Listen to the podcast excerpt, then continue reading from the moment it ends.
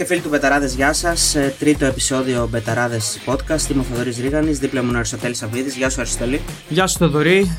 Λοιπόν, ε, συνεχίζουμε ε, και αυτή την προσπάθεια. Όσοι θέλετε να μην χάνετε ούτε ένα επεισόδιο από το αγαπημένο σας podcast, κάντε μας ε, follow στο Spotify και στο Google Podcast και προσεχώς και στα Apple Podcast. Αντιμετωπίζουμε ένα προβληματάκι εκεί, αλλά ελπίζουμε να το λύσουμε.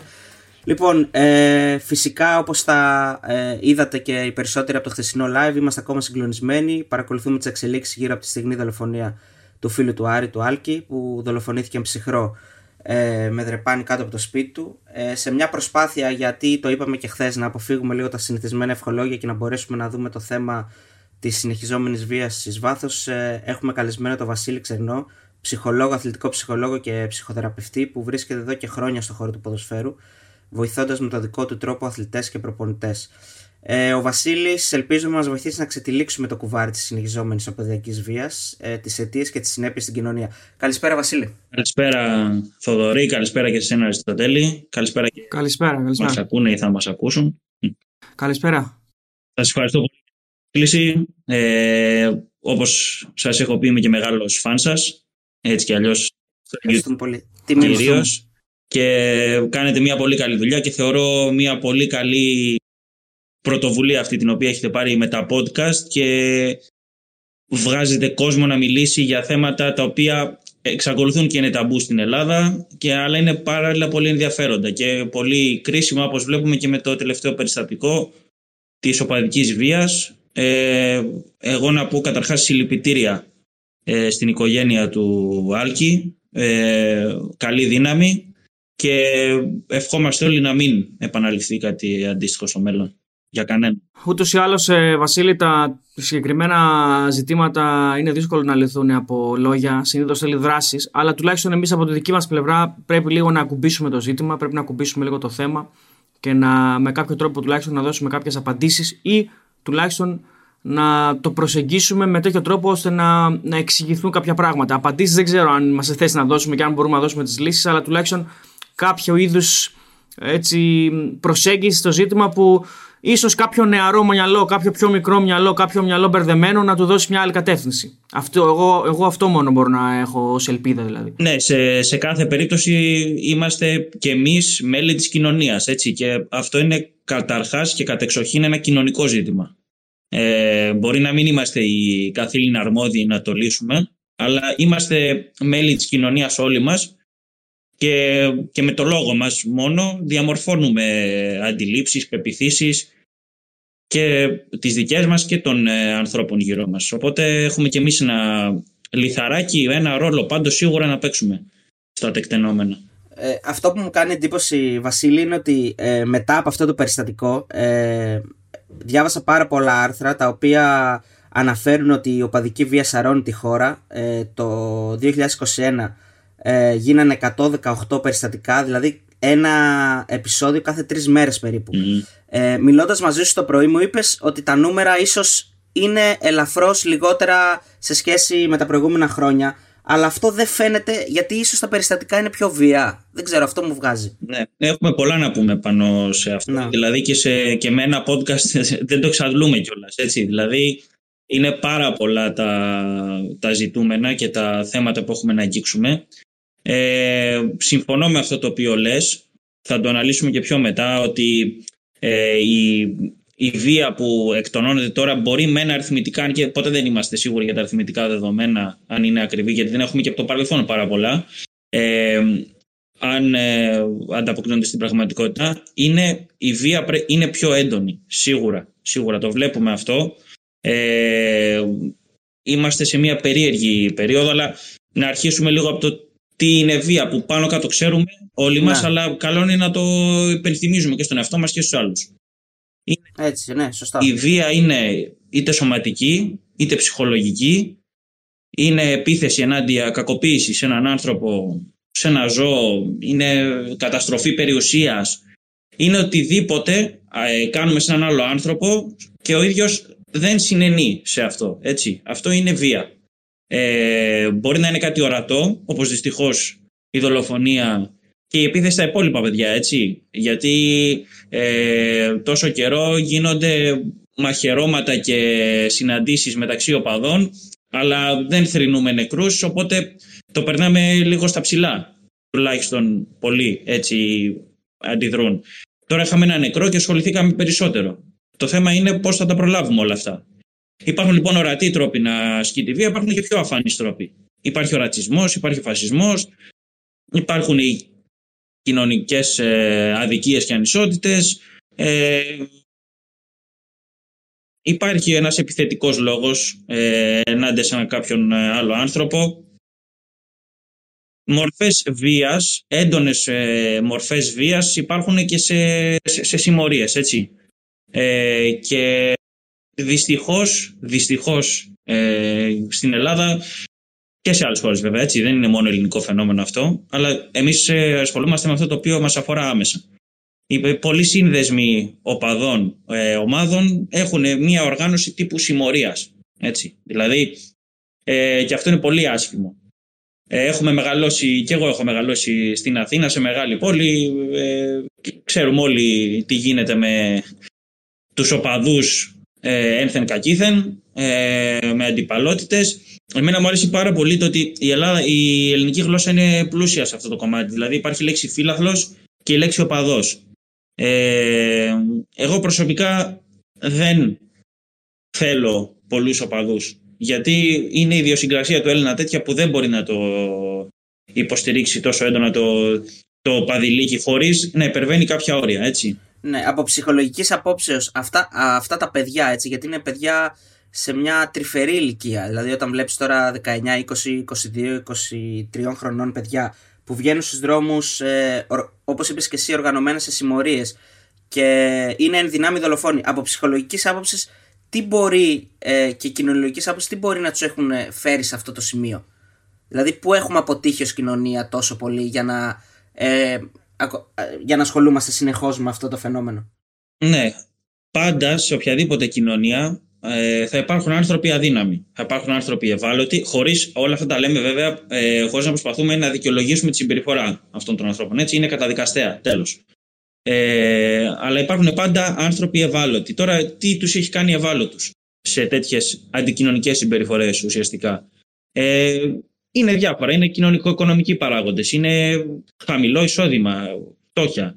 Ε, κακή ενδοοικογενειακή κατάσταση, σίγουρα ένας άνθρωπος 23 χρονών, 30, 40, 50, 15, ο οποίος εμφανίζεται τέτοιου τύπου αντικοινωνική συμπεριφορά, όπου είναι κλέβει, σκοτώνει, επιτίθεται σωματικά ε, σε άλλους ανθρώπους, σίγουρα έχει αντιμετωπίσει δυσκολίες μεγαλώνοντας στην όποια οικογένειά του. Μπορεί να ήταν ε, απόν ένας πατέρας ε, μία μητέρα, μπορεί να ήταν κακοποιητικός, έτσι, κατεξοχήν σύμπτωμα ε, ένας πατέρας, μία μητέρα, να υπάρχει χαμηλό μορφωτικό επίπεδο στην οικογένεια, να μην υπάρχουν τα ερεθίσματα που θα δράσουν σαν αντιστάθμισμα έτσι ώστε το παιδί να πιαστεί από κάτι άλλο. Δηλαδή μόνο και μόνο το ότι ένας νέος άνθρωπος πάει και εντάσσεται σε μια συμμορία όπως ο σύνδεσμος σκληροπρινικό σύνδεσμος μιας ομάδας και πηγαίνει στο γήπεδο και προσπαθεί εκεί πέρα να...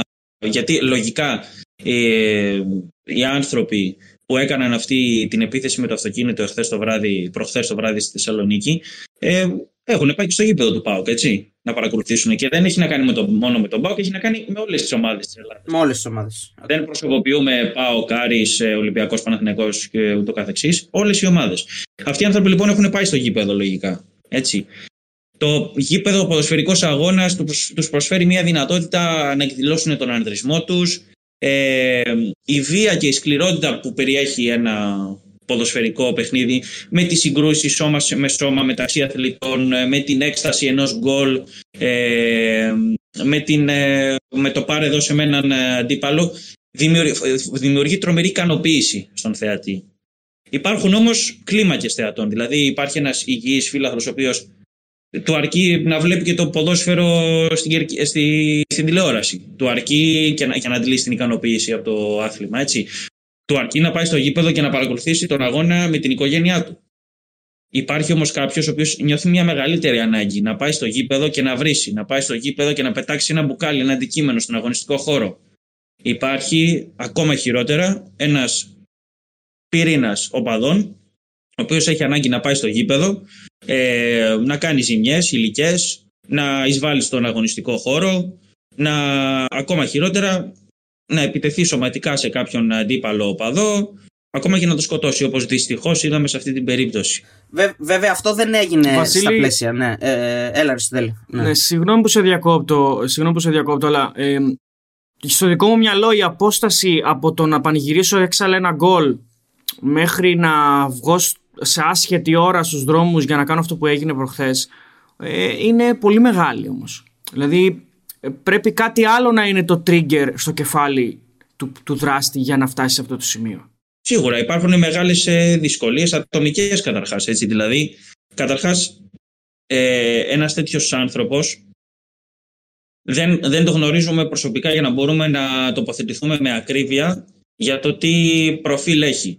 Ε, χαρακτηριολογικά, χαρακτηριστικά, ε, ενδεχομένως πιθανότατα κάποια στοιχεία ψυχοπαθολογίας δεν βγαίνει ένας ε, μέσος άνθρωπος ο οποίος είναι λειτουργικός στην καθημερινότητά του πλήρως ε, με το αμάξι σε μια γειτονιά και μαχαιρώνει έναν που θα βρει μπροστά του επειδή απλά είναι ο παδός της αντίπαλης ομάδας.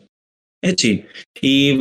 Υπάρχουν πολύ μεγαλύτερες ε, εντάσεις που βιώνει μέσα του αυτός ο άνθρωπος. Κανείς δεν αποκλείει το να ήταν και υπό την επίρρεια ουσιών. Έτσι. Δηλαδή ένας, ε, όλοι μας το ξέρουμε, έχουμε πάει στο γήπεδο, έχουμε μείνει κάτι παραπάνω από απλό τσιγάρο να υπάρχει στο γήπεδο. Οι άνθρωποι αυτοί έχουν την ανάγκη να καταφύγουν σε ναρκωτικές ουσίες, ε, στο αλκοόλ, προκειμένου να ξεφύγουν από μια δυσάρεστη για αυτούς πραγματικότητα. Έτσι. Τώρα, αυτό... Άρα, Άρα ο, ο οργανωμένος οπαδισμός μπορείς να πεις, μπορούμε να πούμε δηλαδή ότι είναι μια, ένα καμουφλάζ ας πούμε, μια, μια φορεσιά. Ο, ο οπαδισμός, ο κακός οπαδισμός έτσι, γιατί υπάρχει ο οπαδισμός, εγώ διαχωρίζω τους οπαδούς, αυτοί οι άνθρωποι για μένα δεν είναι οπαδοί, το είπα και τις προάλλες στο live, αλλά ε, είναι ένα καμουφλάζ για την εγκληματικότητα. Κάπως έτσι το έχω στο ναι, μυαλό. Ναι, μα είναι, είναι θύλακες, είναι πηγές εγκληματικότητας. Έτσι, δηλαδή, ε, οπαδοί, γηπαιδικοί έχουμε δει να εμπλέκονται και σε άλλου τύπου επεισόδια. Ε, εγώ θυμάμαι χαρακτηριστικά πέρυσι στη Νέας Σμύρνης στα επεισόδια με αστυνομικούς που είχαν εμπλακεί και κατονομαστεί. Ναι, συγκεκριμένης ομάδας. Ναι, Άρα, αν το, αν, το, αν το καταλήξουμε κάπου, θα πούμε ότι αυτοί οι άνθρωποι, ε, αυτή, αυτή η συγκεκριμένη ομάδα ανθρώπων δεν έχουν ιδιαίτερη αγάπη ούτε για το ποδόσφαιρο ούτε για τις ομάδες τους. Έχουν ιδιαίτερη αγάπη για τον χαρακτήρα και την εξυπηρέτηση που τους δίνει η συμμορία. Σίγουρα. Σίγουρα. Και τώρα, τώρα δίνεις μια πολύ ωραία πάσα για να ασχοληθούμε με... Ας πούμε μέχρι στιγμής είπαμε κάποια πράγματα για την ατομική ε, ψυχολογία του κάθε ανθρώπου που εμπλέκεται σε μια, σε μια τέτοιου τύπου συμμορία. Τώρα έχουμε να κάνουμε και με ψυχολογία μαζών, ομαδική ψυχολογία. Δηλαδή οι άνθρωποι αυτοί εντάσσονται σε ένα πλήθος. Έτσι. Και γίνονται μια μάζα, μια ανθρωπομάζα. Είναι απόλυτα εξαρτημένοι από τους άλλους, ο καθένας από αυτούς ε, και πιστεύουν ότι νιώθουν μια θαλπορία από το πλήθος στο οποίο εντάσσονται. Ε, υπάρχουν πολλοί άνθρωποι, επιστήμονες του παρελθόντος, οι οποίοι έχουν ερευνήσει την ομαδική ψυχολογία και τα συστατικά της. Ο Γκιστάβ Λεμπόν είναι ένας από τους κύριους και είχε πει το 19ο αιώνα ότι για να επηρεάσουμε ένα άτομο μπορούμε να χρησιμοποιήσουμε την πυθό, όμως για να χειραγωγήσουμε μία μάζα ή ένα πλήθος Χρειαζόμαστε την υποβολή. Σε αυτές τις συμμορίες λοιπόν στους οπαδούς υπάρχει ένας μεγάλος αρχηγός ο οποίος υποβάλλει, υπνοτίζει τους υπόλοιπους. Και τι σημαίνει, δηλαδή όλοι έχουν έναν επικεφαλής και μάλιστα κάποιους τους ξέρουμε κιόλας ε, από κάποιες ομάδες, έχουν κάποια ψευδόνυμα, ας πούμε, ο, ο επικεφαλής της κάθε συμμορίας. Ο οποίος με τον ένα ή τον άλλο τρόπο επιβάλλει μία ισχυρή ιδέα, έτσι, από την οποία εξαρτώνται τα πάντα Στη συγκεκριμένη περίπτωση, αυτή η ισχυρή ιδέα που μπορεί να έχει επιβάλει ο επικεφαλής του συνδέσμου ε, ή ε, η ομάδα σαν σύνολο είναι ότι κάθε Αριανός είναι κακός, π.χ. Οποιοςδήποτε ναι, ή κάθε, ναι, ή κάθε Παουκτζής, ή κάθε Ολυμπιακός. Για οποιαδήποτε ομάδα. Έτσι. Τώρα εμείς απλώς ασχολούμαστε με, με τις συγκεκριμένες ομάδες γιατί συνέβη αυτό που συνέβη προχθές. Και με όλες τις ομάδες έχουν γίνει αυτό τη μεγάλη. Θυμίζει λίγο, θυμίζει λίγο την ταινία με το Αμέρικα, μαθήματα Αμερικάνικης ιστορίας; Έτσι, δηλαδή αυτό που είπαμε και πριν ότι δεν έχει σημασία το ότι αυτό το λέμε μπάλα, θα μπορούσαμε να το λέμε φασισμό, θα μπορούσαμε να το λέμε ε, ξενοφοβία, δηλαδή οι μάζες έχουν ε, ε, ε, έχουν ουσιαστικά βρει ένα κοινό εχθρό και έναν αρχηγό που τους λέει ποιος είναι αυτός ο κοινός εχθρός τους. Και τους υπνοτίζει έτσι. Να, ναι. Ε, επίσης ένα χαρακτηριστικό αυτών των μαζών είναι ότι ε, το έχει πει ο Μοσκοβισή αυτό, ένας άλλος Γάλλος ε, επιστήμονας, κοινωνικός, ο οποίος έλεγε ότι ένα χαρακτηριστικό του γνώρισμα είναι ότι έχουν, μεταβαίνουν άμεσα από την εικόνα στην πράξη. Δηλαδή, ε, έχουν σχηματίσει σαν εικόνα στο μυαλό τους ότι ο παδός αντίπαλο ομάδας είναι κακός. Οπότε εγώ κατευθείαν θα κάνω πράξη. Θα βρίσω, θα πούμε ευριστικά συνθήματα εναντίον της αντίπαλης ομάδας. Θα ρίξουμε αντικείμενο στους αντίπαλους παίχτες. Θα κάνω πράξεις στους οπαδούς του Άρη.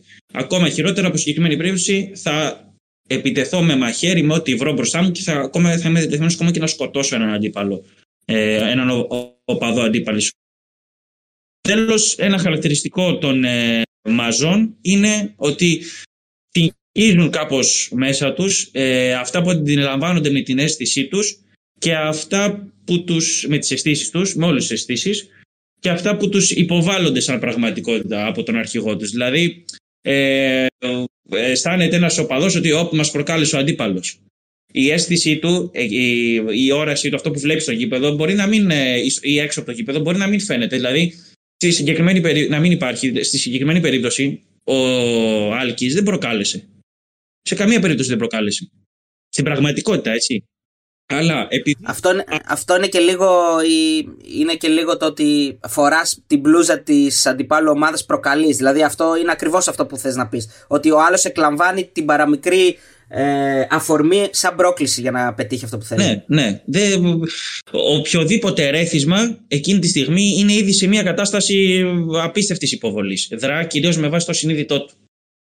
Δεν δρά με βάση τη συνείδησή του, την ηθική του, τη λογική του. Ε, έτσι κι αλλιώς ε, σαν λαός και στο γήπεδο ε, ειδικά είμαστε, εμπλεκόμαστε πάρα πολύ συναισθηματικά. Ε, όλοι μας. Έτσι, οι Έλληνες σαν λαός και στο γήπεδο πολύ περισσότερο. Και όπως σας είπα προηγουμένως που το συζητούσαμε για την ικανοποίηση που αντλεί ε, ένας οποιοδήποτε θεατής ενός ποδοσφαιρικού αγώνα που ήταν, υπήρχε μια κλιμάκωση στην ένταση. Έτσι υπάρχει μια κλιμάκωση και ε, στην ε, σύγχυση μεταξύ των αισθήσεων και της ε, πραγματικότητας που μας υποβάλλει ο αρχηγός. Έτσι, δηλαδή, δρά αυτός ο άνθρωπος εντελώς ασυνείδητα. Δεν υπάρχει λογική καθόλου. Βασίλη, αυτού, αυτού του είδους οι άνθρωποι είναι εξηλαστρία θύματα, είναι αποδιοπομπαίοι τράγοι, είναι περιθωριοποιημένοι, ε, είναι οι κακόμοιροι της κοινωνίας που είναι στην άκρη, είναι άνθρωποι που έχουν ατομική ευθύνη, ε, είναι άνθρωποι οι οποίοι έχουν ψυχοπαθολογικά ζητήματα. Πού τους κατατάσσουμε; Είναι παντού; Ε, σίγουρα έχουν έντονα ψυχοπαθολογικά προβλήματα, έτσι. Ε, τον εμφανίζεις τέτοιου τύπου αντικοινωνική συμπεριφορά ε, δεν είναι κάτι το οποίο το κάνει ένας μέσος άνθρωπος. Ένας μέσος άνθρωπος μπορεί να το σκεφτεί. Όλοι οι άνθρωποι το σκεφτόμαστε αυτό, έτσι από τον έντονο θυμό. Αλλά υπάρχει μια διάκριση και αυτό που μας κάνει σαν ανθρώπους να μπορούμε να σχηματίζουμε πολιτισμό, ότι μπορούμε και συγκρατούμε, καταπιέζουμε αυτή μας την επιθετικότητα. Έτσι. Ε, Όμως ένας τέτοιος άνθρωπος δεν μπορεί να καταπιέσει αυτή την επιθετικότητα. Οπότε προφανώς κάποια ισορροπία μέσα του δεν έχει βρεθεί, δεν έχει μπορέσει αυτή την επιθετικότητα να μπορέσει να την εκτονώσει με έναν άλλο πιο υγιή τρόπο. Και γιατί, γιατί αποδέχεται να είναι υποχείριο ενός ηγέτη και να κάνει ό,τι του λένε χωρίς να το σκέφτεται και να το φιλτράρει. Γιατί μέσα του υπάρχει μια μεγάλη ενδοψυχική σύγκρουση την οποία δεν έχει καταφέρει να λύσει σε όλη τη διάρκεια της ζωής του. Είτε είναι 15 είτε 40, 50, 60 χρονών. Και αυτή η πραγματικότητα προσπαθεί να τη διώξει από μέσα του να την αποθήσει τη δυσάρεστη ενδοψυχική σύγκρουση αλλά δεν καταφέρνει. Και επανέρχεται αυτή επίμονα, επίμονα, του χτυπάει την πόρτα συνέχεια. Και αυτός ο άνθρωπος επιλέγεις σε ένα σημείο, έχει, σαν να έχει μπουχτίσει ας πούμε, με αυτή την δύσκολη ενδοψυχική σύγκρουση και πραγματικότητα και να χτυπάει την πόρτα στο σύνδεσμο και σαν άλλο πατέρα ή μητέρα να αναζητάει έναν αρχηγό μιας συμμορίας να, του, να τον υποβάλει, να τον υπνοτήσει, να του υποδείξει τι θα κάνει. Δρώντας εντελώς ασυνείδητα, χωρίς ηθική και επεξεργασία του τι συμβαίνει σε εκείνη τη φάση. Να κάνω μια ερώτηση. Πολύ να διαχειριστεί την πραγματικότητα της ζωής του. Ε, υπάρχει αυτό που λέμε στά, υπάρχει, υπάρχουν στάδια στο να φτάσει κάποιος σε αυτήν ε, την κατάσταση. Δηλαδή το να φτάσει κάποιος να σκοτώσει υπάρχουν κάποια στάδια τα οποία μπορεί ένας ειδικός να τα διακρίνει ότι οδεύει σε πολύ κακό δρόμο; Βεβαίως. Και κλιμακώνεται η κατάσταση. Δεν, ε, αυτός ο άνθρωπος που το έκανε αυτό 23 χρονών προφανώς σε μικρότερη ηλικία δεν θα είχε φτάσει σε τέτοιο σημείο ε, συσσωρευμένης οργής και ανεξέλεγκτης ε, οργής. Θα είχε έναν έλεγχο, μια συστολή της ε, επιθετικότητάς του. Αλλά για τους χύψη λόγους που δεν μπορούμε να γνωρίζουμε για τη συγκεκριμένη περίπτωση, ε, έφτασε σε αυτό το σημείο. Πρωταρχικό ρόλο πάντα παίζει η οικογένεια, έτσι. Πρωταρχικό ρόλο. Και ε, επειδή έχω ασχοληθεί και με κλινικό πληθυσμό στη δουλειά μου, ε, υπάρχουν ε, άνθρωποι οι οποίοι μπορούν πριν φτάσουν σε αυτό το σημείο να σωθούν. Υπάρχει ο τρόπος. Βέβαια, ό,τι και να προσπαθήσει ένας ε, άλλος δεύτερος ε, άνθρωπος εκτός της ε, οικογένειας, ένας ειδικός ψυχικής υγείας ας πούμε, κάποιες φορές δεν θα το καταφέρει να το αποφύγει.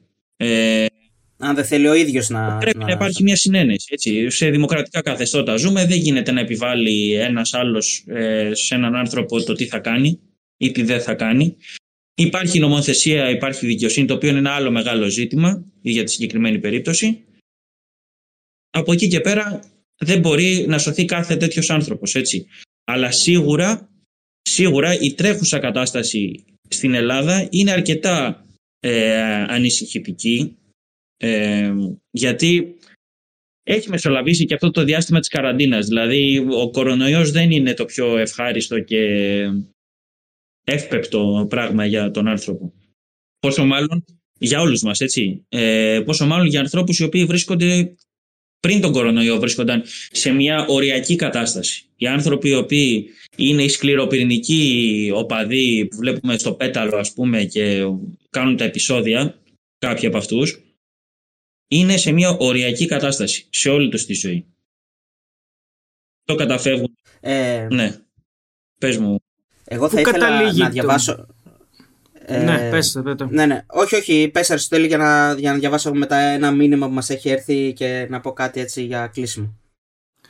Πού καταλήγει το, το ισοζύγιο της ευθύνης, ε, Βασίλη; Είναι περισσότερο ατομική των δραστών ή είναι περισσότερο κοινωνική; Δηλαδή, Α πούμε, για παράδειγμα, θα έπρεπε να αισθανόμαστε όλοι λίγο υπεύθυνοι για την κατάσταση που διαμορφώνεται. Δηλαδή, όταν λέμε αποτύχαμε ως κοινωνία, είναι έκφραση η οποία στέκει ή είναι καθαρά θέμα δικό τους; Κοιτάξτε, είναι θέμα δικό τους καταρχάς, αλλά δεν είναι μόνο θέμα δικό τους. Ε, βασικό ζητούμενο είναι η πρόληψη. Το πιο σημαντικό. Ε, στην Ελλάδα, είτε υπάρχει ένα, επειδή δεν είμαι νομικός, δεν γνωρίζω ακριβώς, είτε υπάρχει ένα νομοθετικό κενό, είτε υπάρχει μια ασάφεια, είτε υπάρχει μια αδυναμία εφαρμογής του νόμου, είτε όλα αυτά μαζί. Ε, δεν μπορούμε να περιχαρακώσουμε τους οπαδούς. Βέβαια, στην Αγγλία που έχει ζήσει ένα Hillsborough, ε, μεγάλες, ε, ένα Hazel, μεγάλες ε, ζημιές στο κίνημα των Hooligan, που υποτίθεται ότι επιβλήθηκαν μέτρα έτσι ώστε μέσα στα γήπεδα να μην υπάρχει βία. Εκτός γήπεδων υπάρχει βία. Το ξέρετε κι εσείς, έτσι. Ε, West Ham με Millwall οι οπαδοί βρίσκονται εκτός γήπεδου και σφάζονται ακόμη. Ε, η επιθετικότητα πάντα βρίσκει δίωδο να εκτονωθεί. Αλλά αυτό δεν σημαίνει ότι δεν πρέπει να προσπαθούμε να την οριοθετούμε και να θεσπίζουμε ένα αυστηρό νομικό πλαίσιο για τους τρόπους εκτόνωσής της. Προσπαθούμε λοιπόν με κάθε τρόπο αυτούς τους ανθρώπους, στην συγκεκριμένη περίπτωση, εντάξει, πρέπει να είναι ένα ποινικό αδίκημα, πρέπει να καταδικαστεί ο δράστης. Ε, πρέπει πέρα από το, την ποινική διαχείριση της, ε, των αδικημάτων, πρέπει να προσπαθούμε με κάθε τρόπο να εντάσσουμε αυτούς τους ανθρώπους κοινωνικές δραστηριότητες. Συνεχώς. Είτε ειδική ψυχική υγείας, που έχουν γίνει βήματα. Έχουν συσταθεί στη χώρα μας κέντρα πρόληψη εξαρτήσεων, δομές ψυχικής υγείας, σχολικοί ψυχολόγοι. Από μικρή ηλικία πρέπει να αρχίζουμε και να εντοπίζουμε ανθρώπους με μια επιρρέπεια, με μια παραπάνω ευαισθησία. Οι κοινωνικά αποκλεισμένοι έχουν πολύ μεγαλύτερη πιθανότητα να ενταχθούν σε τέτοιου τύπου συμμορίες και να κάνουν το απονοημένο διάβημα. Χρειάζεται όσο και ε, όσο και αν ε, έχουμε κάποιες αυταπάτες το τελευταίο διάστημα ότι μπορούμε και να απομονωθούμε, μπορώ και να είμαι στο σπίτι μου με την οθόνη μου, δεν χρειάζομαι άλλους ανθρώπους. Χρειάζομαι την αλληλεπίδραση. Και αυτοί ακόμα οι άνθρωποι χρειάζονται την αλληλεπίδραση. όσο πιο νωρίς ε, προλάβουμε και παρέμβουμε και τους βοηθήσουμε, τόσο μεγαλύτερες είναι οι πιθανότητες να μην ε, φτάσουν σε αυτή την κατάσταση. Ε, επίσης για μένα είναι σημαντικό η, η ευθύνη ε, των εκάστοτε ΠΑΕ, των ομάδων, ε, των εταιριών, των, ε, των διοικήσεων. Στην Αγγλία βλέπουμε ότι πλέον σε ρατσιστικές επιθέσεις εντός γηπέδου υπάρχουν κάμερες, καταγράφουν τον οπαδό και ο οπαδός συλλαμβάνεται και απαγορεύεται η είσοδος του στο γήπεδο ή το επιβάλλεται και χρηματικό πρόστιμο. Στην Ελλάδα γιατί δεν μπορούμε να το κάνουμε αυτό; Ξέρουμε, όλοι μας ξέρουμε ότι οι διοικήσεις της κάθε ομάδας πάνω κάτω ξέρουν ποιοι είναι οι, οι κακοποιοί, τα κακοποιά στοιχεία στην κερκίδα τους. Πρέπει από την πολιτεία, από τη ΣΠΑΕ να υπάρχει μεγαλύτερη αυστηρότητα σε αυτό το κομμάτι. Δεν ξέρω πώς, αλλά σίγουρα υστερούμε σε αυτό το κομμάτι. Και τρίτο και σημαντικότερο, πιστεύω ότι όλοι μας πρέπει να είμαστε σε μεγαλύτερη επαγρύπνηση. Δηλαδή, λέμε όλοι μας για τα ελληνικά γήπεδα ότι έχουμε φοβερή κερκίδα και τρομερή ατμόσφαιρα μέσα σε ένα ελληνικό γήπεδο σε σχέση με τα θέατρα, ας πούμε, της Βόρειας Ευρώπης. Δεν ισχύει όμως αυτό στον απόλυτο βαθμό. Οι ίδιοι τους οποίους αποθεώνουμε ε, όταν δημιουργούν τρομερή ατμόσφαιρα μέσα στο γήπεδο, πολλοί από αυτούς είναι που κάνουν όλα αυτά τα βία επεισόδια. Έτσι. Ο λόγος μας λοιπόν διαμορφώνει πεπιθήσεις, όπως είπαμε και προηγουμένως, και χρειάζεται να καταγγέλουμε, συλλήβιν, όλοι μας, ε, την οπαδική βία από όποια ομάδα και να προέρχεται. Έτσι. Ε, όποιο πόστο και αν έχουμε, είτε είμαστε απλοί φίλαθλοι, είτε είμαστε στελέχοι ομάδων, είμαστε δημοσιογράφοι, οποιοδήποτε θέση και αν έχουμε. Δεν...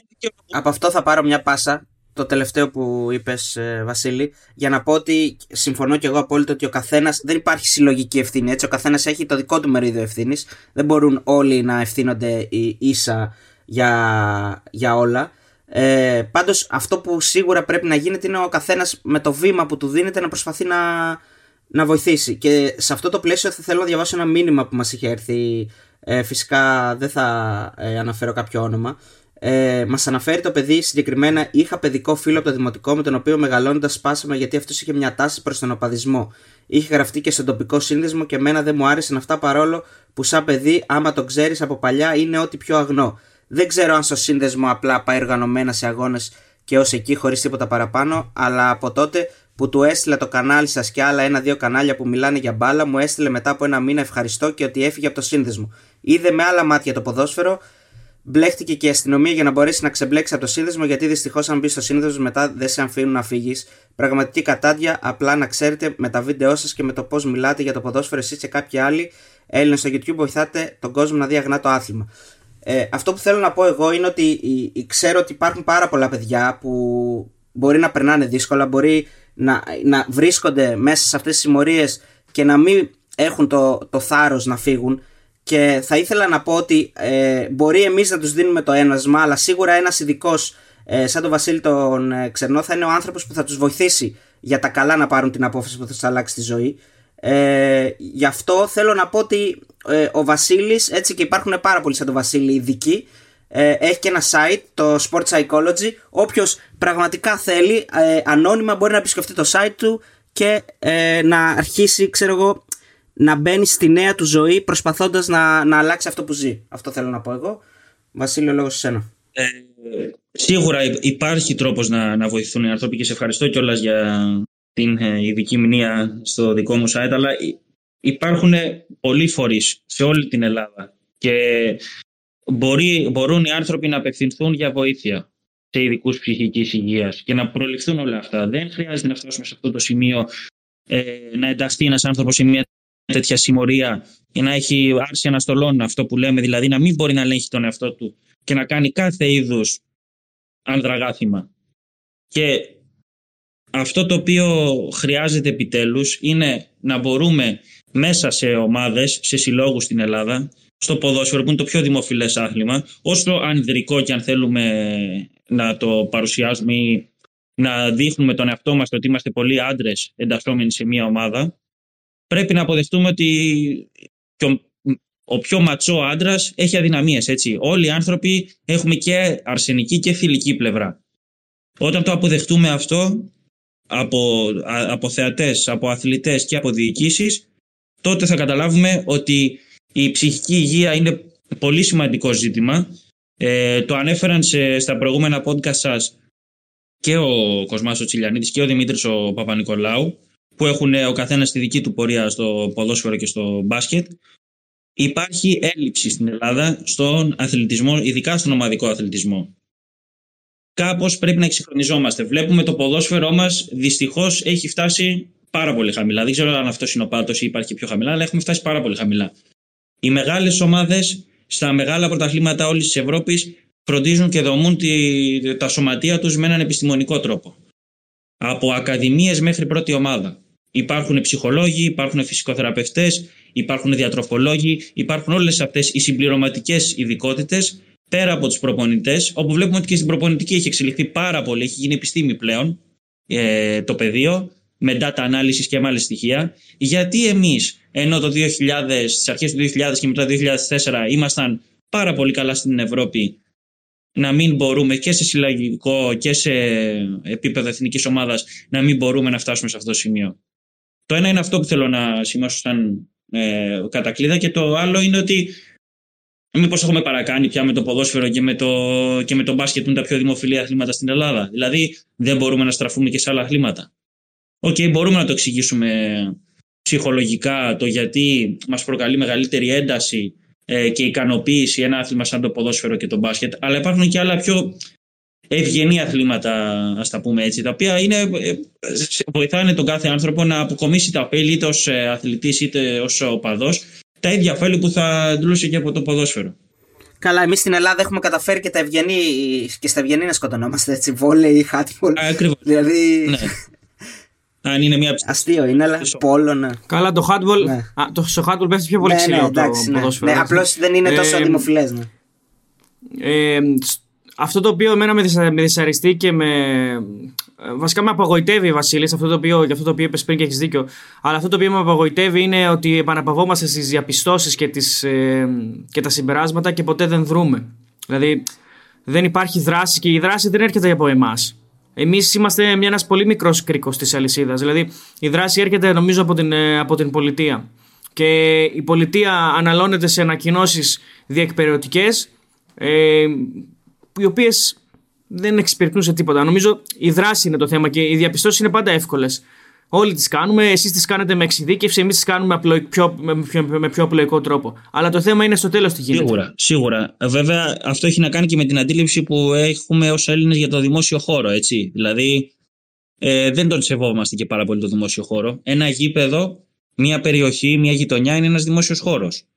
Ε, είτε προσπαθούμε ε, να τον οικειοποιηθούμε, να θεωρήσουμε, να πούμε ότι είναι δικός μας, είτε δεν μας νοιάζει καθόλου. Δηλαδή, ας πούμε, ας συγκρίνουμε την ε, συμπεριφορά των ε, Ιαπώνων ε, φιλάθλων με τους Έλληνες. Ε, έχετε δει και εσείς εικόνες μετά από αγώνες σε παγκόσμια κύπελα, ας πούμε, οι Ιάπωνες να μαζεύουν τα σκουπίδια. Εμείς πάμε στο γήπεδο και τον κρεμίζουμε. Αν δεν σε κι όμως οι, οι ίδιοι άνθρωποι σέβονται το δημόσιο χώρο στο εξωτερικό. Αυτό κάτι Αυτό λέει. Αυτό κάτι λέει. Ότι ακόμα σαν ε, χώρα, σαν ε, κοινωνία, σαν δεν μπορούμε να αποδεχτούμε τη συνύπαρξη σε μεγάλα αστικά κέντρα, έτσι. Δεν μπορούμε να το αποδεχτούμε αυτό εύκολα. Έχουμε μια άλλη νοοτροπία. Αυτό έχει να κάνει και με την αποδοχή του χουλιγκανισμού στο γήπεδο. Έτσι, δηλαδή, βλέπουμε ανθρώπους να βρίζουν μέσα στο γήπεδο, να πετάνε αντικείμενα και είτε αδιαφορούμε γιατί λένε, λέμε εντάξει, στο γήπεδο το κάνει. Άμα το κάνουν στο σπίτι μας όμως, άμα πετάγανε ένα μπουκάλι, μια πέτρα στο σπίτι μας, θα φέρναμε τον κόσμο ανάποδα. Έτσι πρέπει να καταλάβουμε ότι και ο δημόσιος χώρος είναι κάτι κοινό, το μοιραζόμαστε και όλοι έχουμε να αποκομίσουμε ωφέλη από αυτό. Άρα πρέπει να το φροντίζουμε, να μεριμνούμε γι' αυτό. Είμαστε εμείς, ο καθένας μας ένα λιθαράκι. Σίγουρα όμως η πολιτεία και η ΠΑΕ πρέπει να πάρουν δραστικά μέτρα σε αυτό το κομμάτι. Δεν αρκούν οι ανακοινώσεις, όπως είπατε σωστά. Ωραία. Ε, νομίζω ότι ολοκληρώσαμε. Ε, φυσικά και δεν ε, το λύσαμε, δεν λύνεται έτσι το πρόβλημα. Προσπαθήσαμε ε, φέρνοντας έναν ειδικό ε, να καταλάβουμε κάποιες ε, πτυχές που ίσως ε, επιδερμικά δεν μπορούν να γίνουν αντιληπτές. αντιληπτές. εγώ θα ευχαριστήσω πάρα πολύ τον Βασίλη γιατί όπως διάβασα ήθελε να γίνει αθλητικός δημοσιογράφος αλλά τον κέρδισε η αθλητική ψυχολογία και να του πω ότι τον ευχαριστούμε πάρα πολύ που ήταν μαζί μας και μας άνοιξε τα μάτια ε, όσο, όσον αφορά τα, τα προβλήματα που υπάρχουν στο ποδόσφαιρο αυτή τη στιγμή. και στον αθλητισμό εν γέννη. Σας ευχαριστώ πάρα πολύ και εγώ και τους δύο σας και όλη την ομάδα από τους Μπεταράδες που μου δώσατε αυτό τον χώρο και χρόνο να, να μιλήσω και εγώ και να ξέρετε ότι είμαι στη διάθεσή σας ό,τι θελήσετε ευχαρίστως να, να συνδράμω και εγώ και να βρεθούμε κιόλας ε, και από κοντά ό,τι θέλετε. Στηρίζω το, Ευχαριστούμε πάρα πολύ. τη δουλειά που κάνετε, την κάνετε με ένα διαφορετικό τρόπο με παραπάνω χαβαλέ που χρειάζεται και αυτός αλλά ασχολείστε με ζητήματα κέρια. Δηλαδή είστε ένα πολύ ευχάριστο πέρασμα του χρόνου για εμένα. Ευχαριστούμε πολύ Βασίλη. Ευχαριστούμε πάρα πολύ. Ευχαριστούμε και για την ε, αποδοχή της πρόσκλησης. Ευχαριστώ καλά. που μου κάνατε την πρόσκληση. Ευχαριστώ. Να είσαι καλά Βασίλη. Καλή συνέχεια. Γεια σας. Λοιπόν, Αριστοτέλη, αυτό ήταν και το τρίτο επεισόδιο Μπεταράδες ε, podcast. Ναι, ακόμα ένα επεισόδιο το οποίο αγγίζει ένα σημαντικό θέμα της κοινωνίας. Βέβαια, η αλήθεια είναι ότι δεν ήταν ο σκοπός μας να το κάνουμε αυτό. Προέκυψε στην πορεία η δισογραφία πολλές φορές αλλάζει τα σχέδια. Δυστυχώς. Ή ευτυχώς, σε αυτή την περίπτωση, σε αυτή την περίπτωση δυστυχώς. Ε, αλλά όντως ήταν ένα ζήτημα το οποίο έπρεπε να αγγίξουμε και να σχολιάσουμε. Ελπίδα είναι τις επόμενες εβδομάδες και τις επόμενο, το επόμενο χρονικό διάστημα να έχουμε να σχολιάζουμε άλλα πράγματα. Ναι. Είχαμε στη θεματολογία μας ε, άλλα πράγματα, τα παρακάμψαμε ε, για να ασχοληθούμε με αυτό το θέμα. Ε, τις επόμενες εβδομάδες θα είναι λίγο έτσι πιο ανάλαφρη η θεματολογία. Μακάρι, θα δούμε, ναι. Λοιπόν, εσείς ακούτε τα podcast μας στο Spotify και, στο, και στην Google, στα Google Podcast. Με την Apple έχουμε θεματάκια από ό,τι έχουμε, είπαμε και στην αρχή, είπε στην αρχή και ο Τέο. Θα το λύσουμε όμως που θα πάει. Ε, ελπίζουμε να σας αρέσουν και ανανεώνουμε το ραντεβού μας Τέο για την επόμενη εβδομάδα. Ναι, ναι, ακριβώς. Καλή συνέχεια σε όλους. Ευχαριστούμε για την ακρόαση.